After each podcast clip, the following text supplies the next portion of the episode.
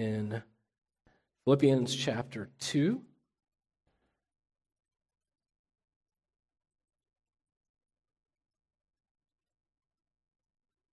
Philippians chapter 2, and we'll begin our reading this morning in verse 5 as we will attempt to complete this portion of the text this morning in uh, this hymn to Christ in verses 5 through 11 of Philippians 2. Read with me, if you will. Let this mind be in you, which was also in Christ Jesus, who, being in the form of God, thought it not robbery to be equal with God, but made himself of no reputation, and took upon him the form of a servant, and was made in the likeness of men. And being found in fashion as a man, he humbled himself, and became obedient unto death, even the death of the cross. Wherefore God also hath highly exalted him, and given him a name which is above every name, that at the name of Jesus every knee should bow, of things in heaven, and things in earth, and things under the earth, and that every tongue should confess that Jesus Christ is Lord, to the glory of God the Father. Let's bow together in prayer. Father, we are grateful for the grace that you've given us in Jesus. As we just sang together, we know that our hope, our confidence, our eternity, is all hinged upon the sufficiency of your provision in our Lord Jesus Christ, and we know him to be all sufficient. And so we thank you for the privilege it is to walk with you in truth through the provision you've made for us in your Son. And I pray this morning as we've opened your word that we might truly see the excellency of Christ. We would see that he is superior above all things. And Lord, to know him and to know him continually through your word is what matters most. And so may we, as Paul, agree that to know Christ is everything. And today I pray that your Spirit would use the truth of your word in every heart, in every life. May you give us understanding and wisdom, discernment of your Spirit. May you teach us and guide us in truth. And for this we will give you the glory, the honor, and the praise. For you alone are worthy. In Christ's name we pray. Amen. Thank you, and be seated. Within our study of verses 5 through 11, which we've been here now several weeks, of course, in this particular portion of the text, and throughout the study of Philippians, coming to this point, I've told you multiple times in leading up to this portion of the text that this hymn to Christ, also referred to as the Carmen Christi, is Paul's hymn to Jesus concerning the, uh, the humility of Christ and the exaltation of Christ specifically. And we're moving into that portion of the text this morning. I have pointed out to you that there are three elements to this hymn to Christ. Paul began this praise to Christ with this exhortation for us to have the same mind or possess the same attitude as our Lord Jesus. God has given us His Spirit, as we are aware. He has renewed our mind, given us the mind of Christ, as Paul in Scripture clearly teaches us. And we are commanded, therefore, in verse 5, let this mind be in you. Now, again, when we read this passage, it might be, it could be easy for us to view this as though it's a passive uh, a statement that's being made. In other words, like, allow this to be. But, but more so, it's a, an exhortation that we are commanded to intentionally have the attitude of Christ, have the Spirit, this, we do have the Spirit of Christ, so have the attitude of Christ as we would live in submission unto Him. And in the verses immediately following this hymn to Christ, in Philippians 2 5 through 11, Paul then stated in verses 12 and 13, immediately following verses 5 through 11, Wherefore, my beloved, as ye have always obeyed, not as in my presence only, but now much more in my absence, Work out your own salvation with fear and trembling, for it is God which worketh in you both to will and to do of his good pleasure. So here you see when Paul says work out, and I know I, mentioned this so many times, but I believe it's imperative that we do so when we address this portion of our text, of the text at any given time. And that is that Paul does not say work for, he does not say work toward, he does not say work on your salvation, but work out your salvation with fear and trembling. For it is God which worketh in you, both to will and to do of his good pleasure. So Paul is not commanding uh, the Philippian church to attempt to live their lives like Jesus. No, he's saying, let Jesus live his life in you and through you. So he's saying that we are to be conscious of this, mindful of this, and intentional and purposeful in submission to the Lord Jesus. And by the way, we'll look at this a little further in a moment, but as we saw last week in the second portion of this hymn to Christ, Paul uh, provides the excellency of the humility of Jesus Christ and how he humbled himself in becoming flesh. And we're going to, we're going to delve into this even more so this morning, maybe even than last week. But yet he, he became flesh, humbled himself, became a man, took the form of the likeness of sinful flesh, having no sin, and then even humbled himself to the point of death unto the cross, even more so, which Deuteronomy says, cursed, as Paul referenced, uh, cursed is everyone that hangeth on a tree in Galatians, and that's a reference back to Deuteronomy when the scripture says that when one committed a sin and he were to die and they hung, if he were to hang on a tree, he is cursed of God. So that is a curse of God upon them. And so Christ humbled himself even to that degree and magnitude, as we will see further in the text this morning. And so when Paul says that we are to let this mind be in you, as he says to the Philippian church, or let this mind be in us, we could say, he goes on to eh, explain that in the following verses of 12 and 13, when again he says to work out, to live in submission, obedience to Christ, working out that which God's Spirit, God Himself, has worked in. So once again, this helps us to understand this hymn or praise to Christ, that it's not only provided to magnify the person and work of Jesus, which it obviously does, Yet it's also a call and exhortation for us or for the reader to follow his example of humility and selfless submission to the person and purpose of God the Father. Now, again, I want to be careful here because this has often been, uh, this, what I'm about to say and what I just said could be misunderstood. We never need to view Jesus as though he is only an example. He is not just an example. He is our Redeemer. He is our Savior. He is our Lord. He is God's provision on our behalf. He is not merely an example. Yet, as God in the flesh, He did set the supreme, excellent example in all things pertaining to life and godliness and worship of God, submission to God the Father. And so we must not ignore that truth while also acknowledging that he's not merely an example. Some people would view Christ as though he is that example. It's more than that. He is Lord, Savior.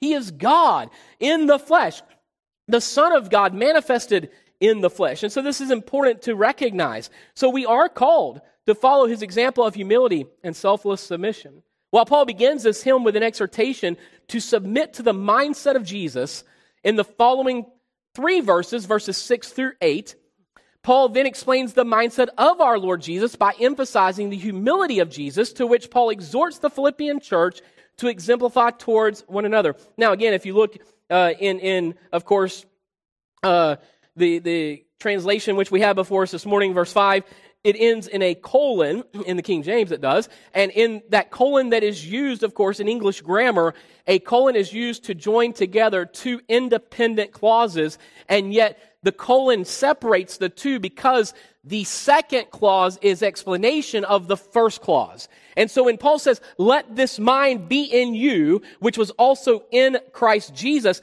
he then is explaining this mind of Christ. He then goes on to explain the humility of our Lord.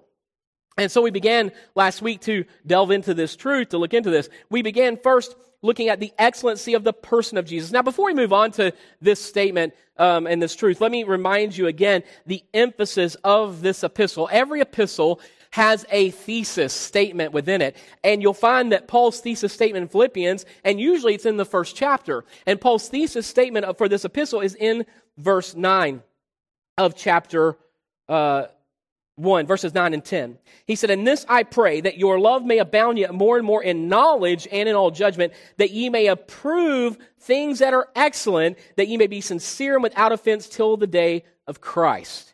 Here, Paul is saying that you may approve things that are excellent. And what he's saying is that you would regard that which is superior. And then throughout this book, we clearly see the excellency of Jesus being magnified by the apostle Paul. For instance, again in Philippians 3:10 that I may know him and the power of his resurrection, the fellowship of his sufferings. Paul is saying it's superior to know Christ. And then he even explained further when he stated that he counted all things but loss. All things I once thought were gain to me. Here in Philippians, he states this.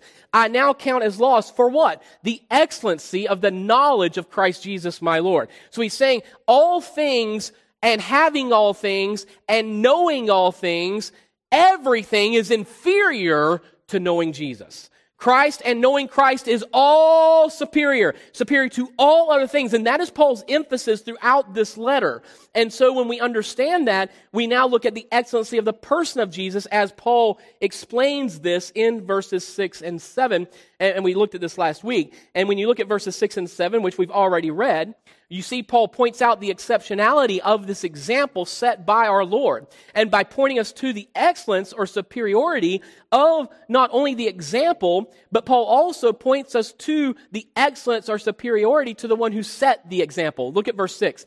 Who, Jesus, being in the form of God, thought it not robbery to be equal with God. This is a supreme example. Why is this a superior example? Because Jesus is the only one who could ever claim that he were equal with God the Father. And yet, he comes in the form of sinful flesh, humbling himself lower than the angels, and does so willingly in submission to the Father and his purpose and will being fulfilled, that he might die cursed of God, meaning that God put, exhausted his wrath upon his son for those who would come to faith in Christ. And so he poured out the, he made Christ to be the atonement, the atoning victim, if you will, for sin, that his wrath would be executed and satisfied in the person of his son, Jesus Christ. And so this, of course, is a, a supreme person. The fact that he is God in the flesh is the, the means by which this even becomes a reality uh, of, of, our redemption. Now, let me say this to you as well, though, and I, I mentioned this last week. In most cases, and there, there's always a paradox within Christianity, there just is. Again, for example, I've said to you many times, in order for me to be strong, I must be weak because it's his strength in me, right? In order for me to spiritually live, I must recognize I'm spiritually dead. In order for me to have life, uh, there's death involved, of course. For me to have victory, I must submit to God. So there's all these paradoxes within Christianity, if you will. And when we say paradox, here's the reality of it. It's not that it's odd, it's just odd from our perspective because we often have an upside down perspective on things. If we had an eternal perspective as we should, then we would recognize how this makes perfect sense. But so many people are striving to do and to be and become that they are trusting again in what they are doing. Hence, to submit would seem like failure. To die would, or to recognize death would seem contrary to living. And so it, they, they don't understand the truth of the scriptures because of what they are attempting to do, not resting in the God's provision of Christ. So we see here that when, when he says, who being in the form of God thought it not robbery to be equal with God, that there's a paradox that is present because in most cases, if you recognize that there is a superior example, a supreme example, then what you would find would be that it would, it would isolate that one who is superior in this example from all others. Now that is true of Christ, but here's the paradox. It is through the truth of him being who he is and the supreme example, the superior example that was set, that he not he does not isolate himself from humanity, but he has redeemed humanity and reconciled us to God the Father. And so it, it's important to recognize this truth. Second, we looked at the excellency last week of the submission of Jesus, verse 8. It says, In being found in fashion as a man, he humbled himself and became obedient unto death, even the death of the cross.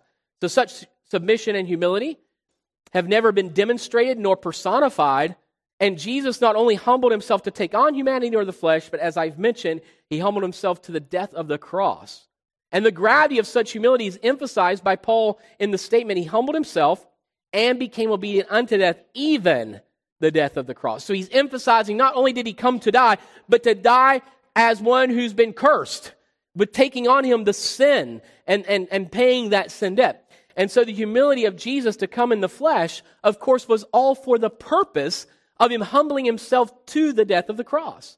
Paul further stated in his epistle to the church at Corinth in 2 Corinthians 5:21, "For he the Father hath made him the Son to be sin for us the sinner, who he the Son knew no sin, that we the sinner might be made the righteousness of God the Father in him the Son." And so what he's saying is Christ literally took our place in that the wrath of God was exhausted upon him and God made him to be sin. Now that does not mean Jesus became a sinner. It is saying God judged Jesus as though he were the sinner. He viewed him as though all sin for those who would be given to him of the Father was laid upon his son and he was bearing that sin, paying for that sin. That now, as I've said to you many times, for those who are believers in Jesus Christ, the wrath of God has been exhausted upon his son on our behalf. which means there is not one iota of God's wrath reserved for me. I don't have to live in fear of God. Now I live in honor and reverence of Him, but I don't have to be afraid of Him because I know His provision in Christ is all sufficient. And by the way, if you are sometimes afraid of God and sometimes not afraid of God, that is a clear evidence that you are not trusting in the all sufficient provision of God in Jesus Christ. Because when could you not be afraid? When would you be good enough? When would you be holy enough? When would you be righteous enough in and of yourself to say, well, God and I are tight right now, but it's not always that way? No, that's ridiculous. I am accepted, made to be accepted in the beloved. We sang about that this morning. It's not that I become acceptable by what I do, it's that God has made me accepted in His Son because He has accepted His Son. So here's the reality of it. If you know Jesus Christ, and this is a beautiful truth that you need to understand taught throughout Scripture. If you know the Lord Jesus Christ, if you've been redeemed, if you are a follower of Him, as long as He accepts, the God the Father accepts His Son, I am accepted in Him just as He accepts His Son. And the only way I will never not be accepted is whenever he rejects his son. And that's never going to happen. So we have this confidence in Christ, and we know that we are secure in him. Verse 8 again, being found in fashion as a man, he humbled himself and became obedient to death, even the death of the cross. Jesus humbled himself to the flesh, meaning that he came in the flesh to then die as God's sacrifice for sin, Isaiah 53, and throughout Romans and, and so on in Galatians.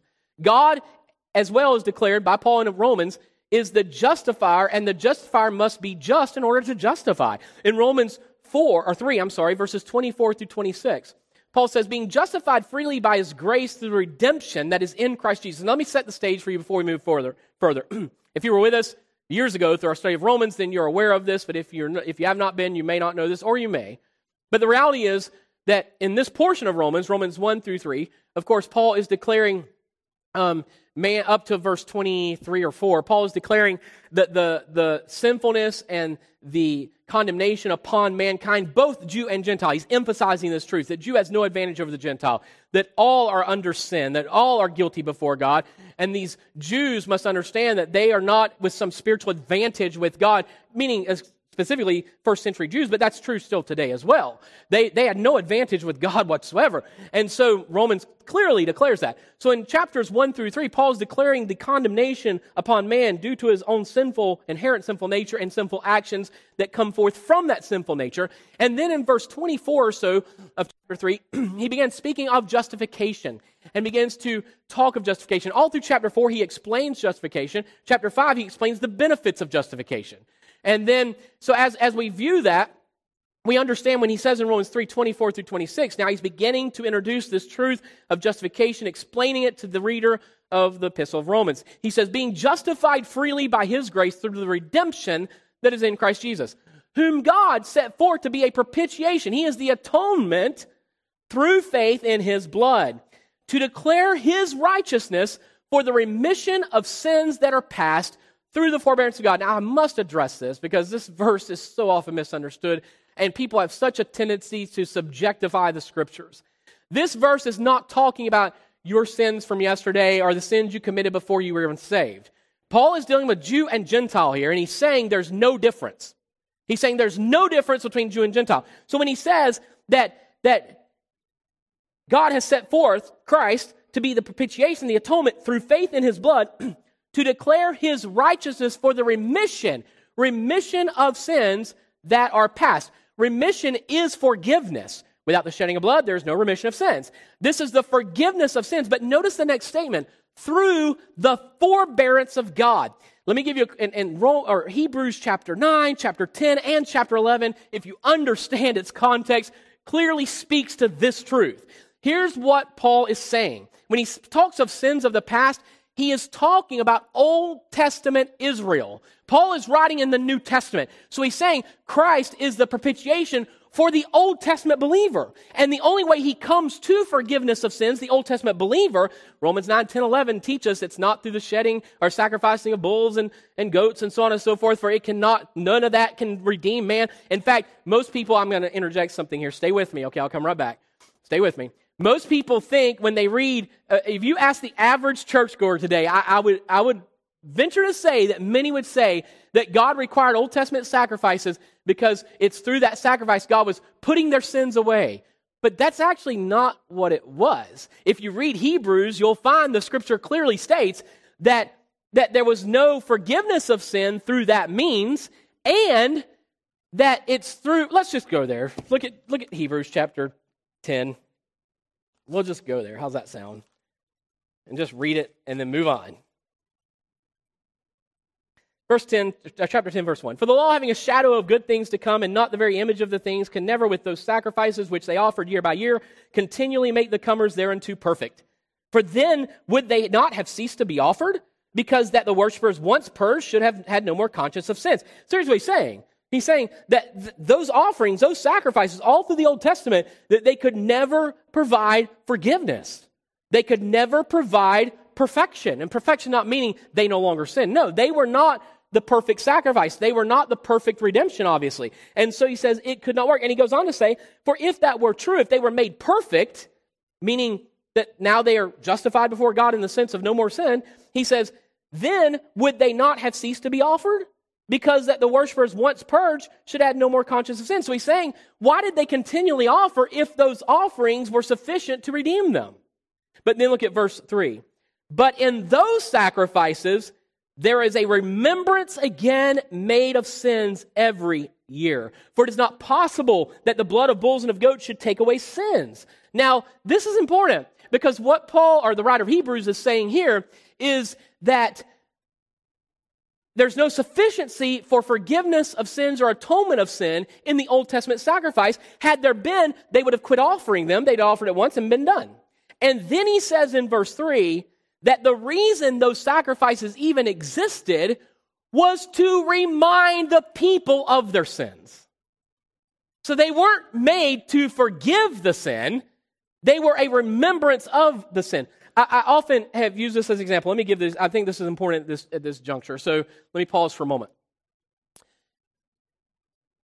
if you've ever had debt, notice the word forbearance in Romans chapter 3 that we just read. Through the forbearance of God. Did you see it? Not the forgiveness of God. Remission of sins that are past is forgiveness, but it was through the forbearance of God. And if you think about forbearance for a moment in a, in a monetary uh, manner, if you've ever had a loan, and especially I remember sometime back one of the hurricanes had come through and, uh, and power was out for days and things such as that. And uh, some of some of creditors were actually um, reaching out. They did that with this past hurricane as well, and they're saying, "Hey, you know, we we we want to work with you. We understand that there's you know this this catastrophe, so on and so forth." And so there was a debt I actually had at the time, and uh, that they they contacted me, and so I talked to them, and here's what they told me. They said, "Well, here's what we'll do." They said, "We're willing to um, to take the uh, the principal portion of the payment and put it put it into the rear." and you know paid in the rear and so meaning that they would take this portion of the loan and they'll move it back to the fine you know to another payment or add it to the final payment of the loan but they said you will still owe us interest for this loan this month regardless and so they took a portion of what i would have paid and put it to the rears and then said you're going to pay the interest and you know why they did that well first of all they want their money of course but second that was a reminder to me that I still have a debt that has to be paid.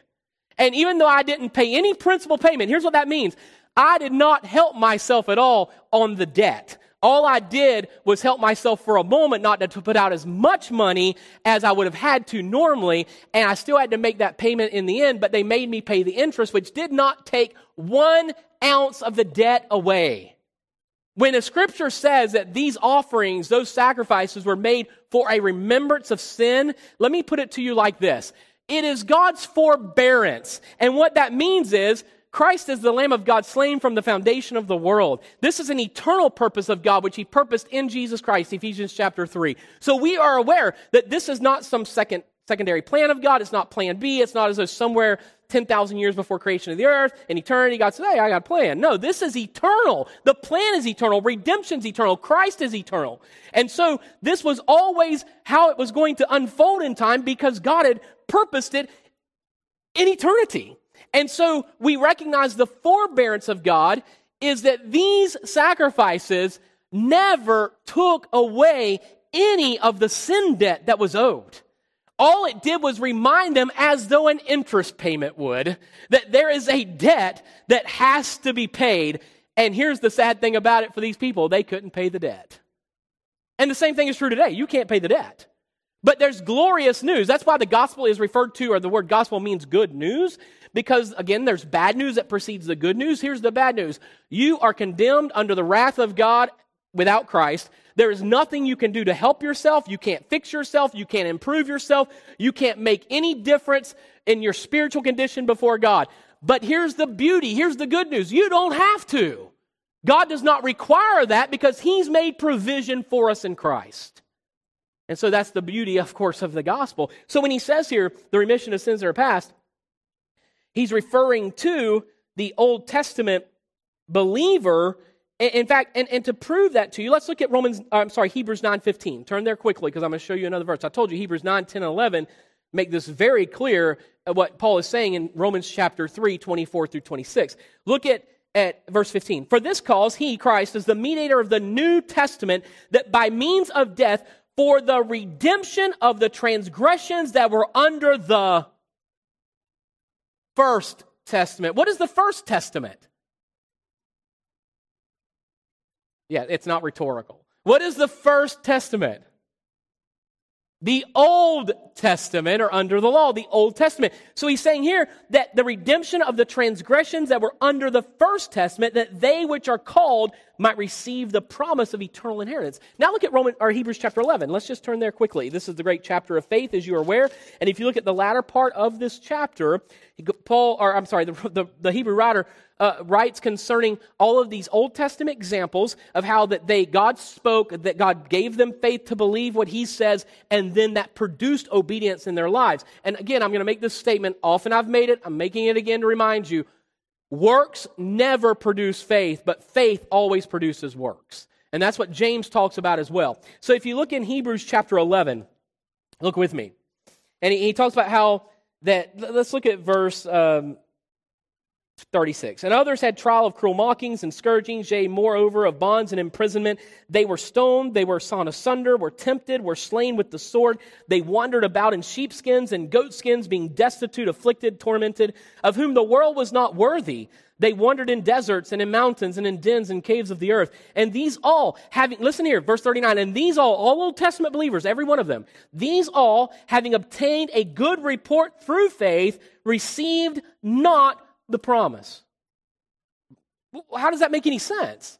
So God says they had a good testimony of faith. They were believing Him. He gave them faith. They believed Him, but yet they didn't receive the promise. Look at verse 40.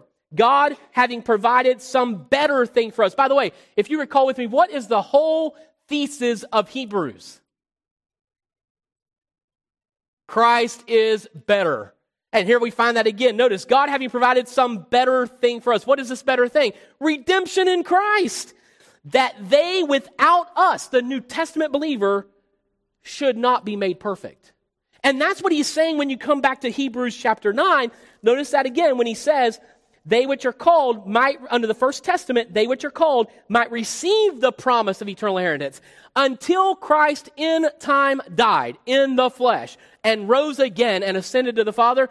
The Old Testament believer was only receiving uh, uh, uh, salvation through the forbearance of God until Jesus paid the debt when he, the wrath of God, was exhausted upon his son for all the Old Testament believers and all the New Testament believers. And henceforth, now they receive the promise just as we receive the promise, but it did not happen in time until Jesus died. Hence, I will conclude this portion of this, of this study with this. Old Testament salvation, New Testament salvation, it is the same salvation. It's always through Christ. It was not faith plus works like some like to teach or claim. That is unbiblical. Never will you find that to be true. In fact, this passage states clearly through faith, they were for the forbearance of God is the means by which the remission of sins, forgiveness of sins was finally given to them as Christ was made a propitiation for those sins. And then in Hebrews 10, you see that. Hebrews 9, you see that. And even Hebrews 11. And so, and by the way, just a side note, I was not intending to get into all of that. So uh, we're going to move forward as much as we can for the remainder of our time this morning. And another side note I am just now going to enter the introduction. so Romans 3 24 through 26, let's read that again being justified freely by his grace through the redemption that is in Christ Jesus, whom God set forth to be a propitiation through faith in his blood to declare his righteousness for the remission, for the forgiveness of sins that are past, Old Testament, through the forbearance of God, to declare, I say at this time, his righteousness, that he might be just and the justifier of him which believeth in Jesus. So that he might be just and the justifier. In other words, people would say, having no understanding of who God is, I've said too many times, a proper theology must begin with theology proper. If you do not see who God declares himself to be in his word, you will never understand what God has said. If you don't recognize who he is as he has declared himself to be, then you're going to misunderstand that which he has stated. And here's what I'm saying to you about that is that people would claim, well, if God's God, why couldn't he just forgive sin? Why couldn't he just sweep it under the rug? Why couldn't he just say, I love you? And I'm just, because he's just. Do you have no understanding of who God declares himself to be? Remember, the everything that comes forth from God that we experience and that we receive comes out of his holiness. In Isaiah and in Revelation, both Old and New Testament, the scripture says this God is holy, holy, holy. God the Father, God the Son, God the Spirit, holy. And the reality is, holiness here means what?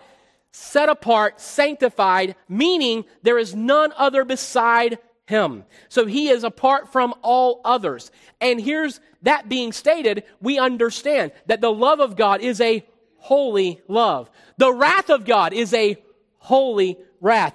The justification of God is holy justification. And the justice of God is holy justice. There is nothing that comes from God that is not holy because the very essence of his being is holiness. There is none other as he is.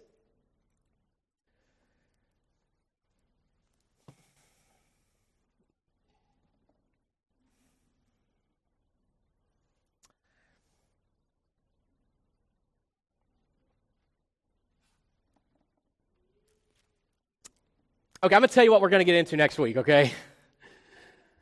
So I'm, I'm debating here. I mean, I'm, I'm, I'm good to go, but you may not be. Or maybe you are good to go. Maybe that's the problem.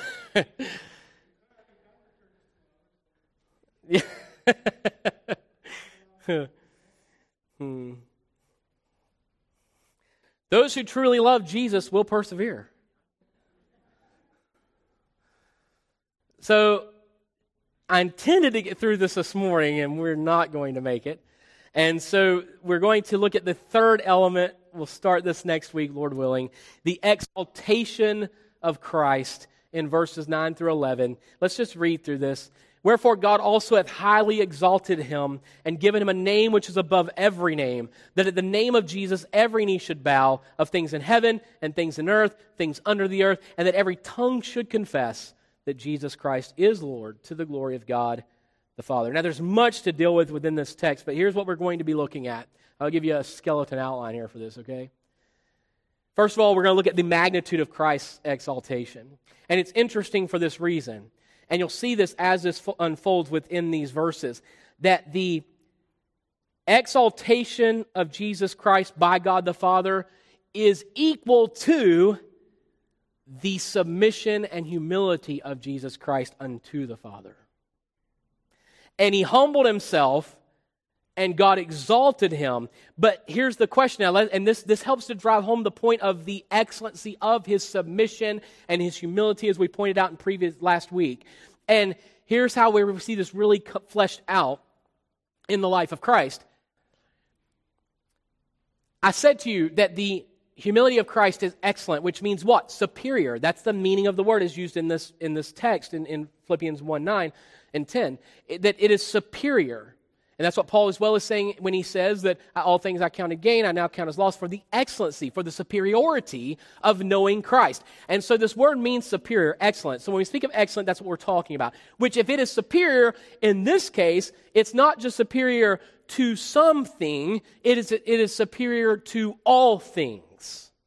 So when we speak of the superiority of his humility, and we speak of the superiority of his sacrifice, and we speak of the superiority of his submission, we find that the superiority, excellency, or superiority of his exaltation is equal to his submission and his humility. We'll move on then to look at the results of Christ's exaltation, which is in verses 10 and 11. So, next week, Lord willing, we will continue this study into this portion of the text. This hymn to Christ, it's the exaltation of Jesus Christ. But let me remind you of this truth in conclusion this morning. Yes, as I mentioned earlier, Paul is providing us a, a view of the superiority of the person of Jesus, of the humility of Jesus, of the sacrifice of Jesus, submission of Jesus, and of the exaltation of Jesus. And he's providing us this view, of course, because as I said to you before, as we more clearly see who Christ is, it is only then that we will truly appreciate what he has done. Because we must recognize his person. We must recognize he is superior. We must recognize that this is grace. This is undeserved. This is unmerited goodness and kindness and favor from God. So this is not something that we can accomplish or we can, that God owes us by any means. So when we see him for who he is, he is the light of the world. When we see him for who he is, what does that do? It, what does that do? It also causes us to see ourselves for what we are, which therefore creates a greater appreciation for what he has done in light of who he is and in light of who we are. So in this hymn to Christ, Paul is, is praising Christ and giving glory and honor to Christ, which is due unto him. But at the same time, it's not only he's praising Christ, he is saying, verse 5, remember the introduction of this hymn to Christ, let this mind be in you. And then he concludes this hymn to Christ by saying in verses 12 and 13, as we already looked at, work out your own salvation with fear and trembling, for it is God which worketh in you. So what I'm saying is this. We are to have, as Paul exhorted to the reader, the same mind, the same attitude as did our Lord, demonstrating his humility as we submit to his spirit living in us. And as Peter exhorted in his epistle, 1 Peter 5, 5 through 7, likewise, ye younger, submit yourselves unto the elder. It's talking to believers. Yea, all of you be subject one to another and be clothed with humility. Now, let me pause here for just a moment. Because if you recall in the previous verses, verses 1 through 4 of chapter 2, Paul mentions being like minded. And do you remember what like minded is, is associated with throughout the scriptures continually? It does not simply mean that you're in agreement. Like mindedness, study it out yourselves. We went through this when we were in that portion of the text, if you recall. But you'll find that like mindedness, continually, consistently in Scripture, has to do with humbling yourself and preferring others above yourself as believers. And that is the context of this entire passage because, because Paul says that we are to be like minded, that we are to have the same uh, mind, the same purpose. We are to have the same spirit, the unity of, of Christ's spirit within us. We are to maintain that unity, Ephesians 4 3, endeavoring to keep the unity of the spirit in the bond of peace. So, Paul here is saying that to be like minded does not mean we agree on something. To be like minded means that we, each and every one of us, view ourselves in humility, preferring others before us, and we see the supreme, superior example for that in Christ. As also declared in John chapter 13. Remember in John chapter 13, Jesus washed his disciples' feet. And in washing his disciples' feet, he says, You call me master and you do well because I am your master. He says, But if I, as your master, wash your feet and serve you, so are you to do one to another. And That doesn't mean we have to wash each other's feet, obviously. He's saying in manner of service. And that's one of the most humble forms of service at that time, to wash someone's feet. So he's saying, I'm your master and I'm washing your feet. So if you see me as being your master and I humble myself to serve you, then that is the mind we are to have and the attitude we are to have as well. And so Peter says here, be subject one to another, be clothed with humility. Isn't that interesting that he brings this in? And then he says, For God resisteth the proud. Now we are to submit ourselves unto God, as he will say here in just a moment. But notice first he is saying, as believers, that we are to sub- be subject one to another. As the body of Christ, we are to humbly serve one another. Then he says, God resisteth the proud and giveth grace to the humble. Verse 6 Humble yourselves, therefore, under the mighty hand of God, that he may exalt you in due time, casting your care upon him, for he careth for you. Jesus humbled himself supremely uh, in submission unto the Father, and the Father has exalted him in superiority above all others. And we're going to deal with that. I need to mention this so you don't have any confusion, and I'm going to try to wrap this up quickly. But you need to understand this, and we're going to deal with this more in depth next week, if I can make it through the introduction. and that is that Jesus being exalted is not talking about his person as in his deity. And we're going to see that scripture clearly teaches. In other words, Jesus was with the Father in all of eternity, and he was not in any way humbled in the sense of coming in the flesh until he humbled himself and came in the flesh. So when it says he is exalted and given a name which is above every name, it's talking about the humility of Christ in the incarnation and dying in the flesh and then being raised in a glorified body and now exalted. Because remember something, prior to Jesus coming, the incarnation of Christ coming in the flesh, Jesus did not possess flesh in eternity. He humbled himself and took on flesh. But now, for the remainder of eternity, which is eternity, he is in a glorified body. And it is this reality that has connected us and given us a relationship to God the Father. And so it, it's important that we recognize that. So when it says he's exalted him, you can't view Jesus as though he was less than the Father because what does this passage start with? Thought it not robbery to be equal with God. He was equal with God. So he's talking about eternity past, but when he humbled himself, he even made himself lower than the angels in becoming mankind, in taking on humanity. So therefore, God now has highly exalted him in his humanity because he's in a glorified flesh, even today.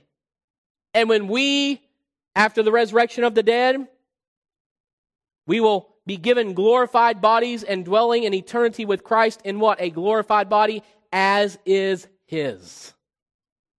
And he will still be supreme. Oh, we'll have a glorified body like Jesus. Oh, but he'll still be supreme. He's still exalted above all. He is superior. Jesus Christ is excellent. He is superior. Let's pray. Father, we thank you for the opportunity we have to gather around your word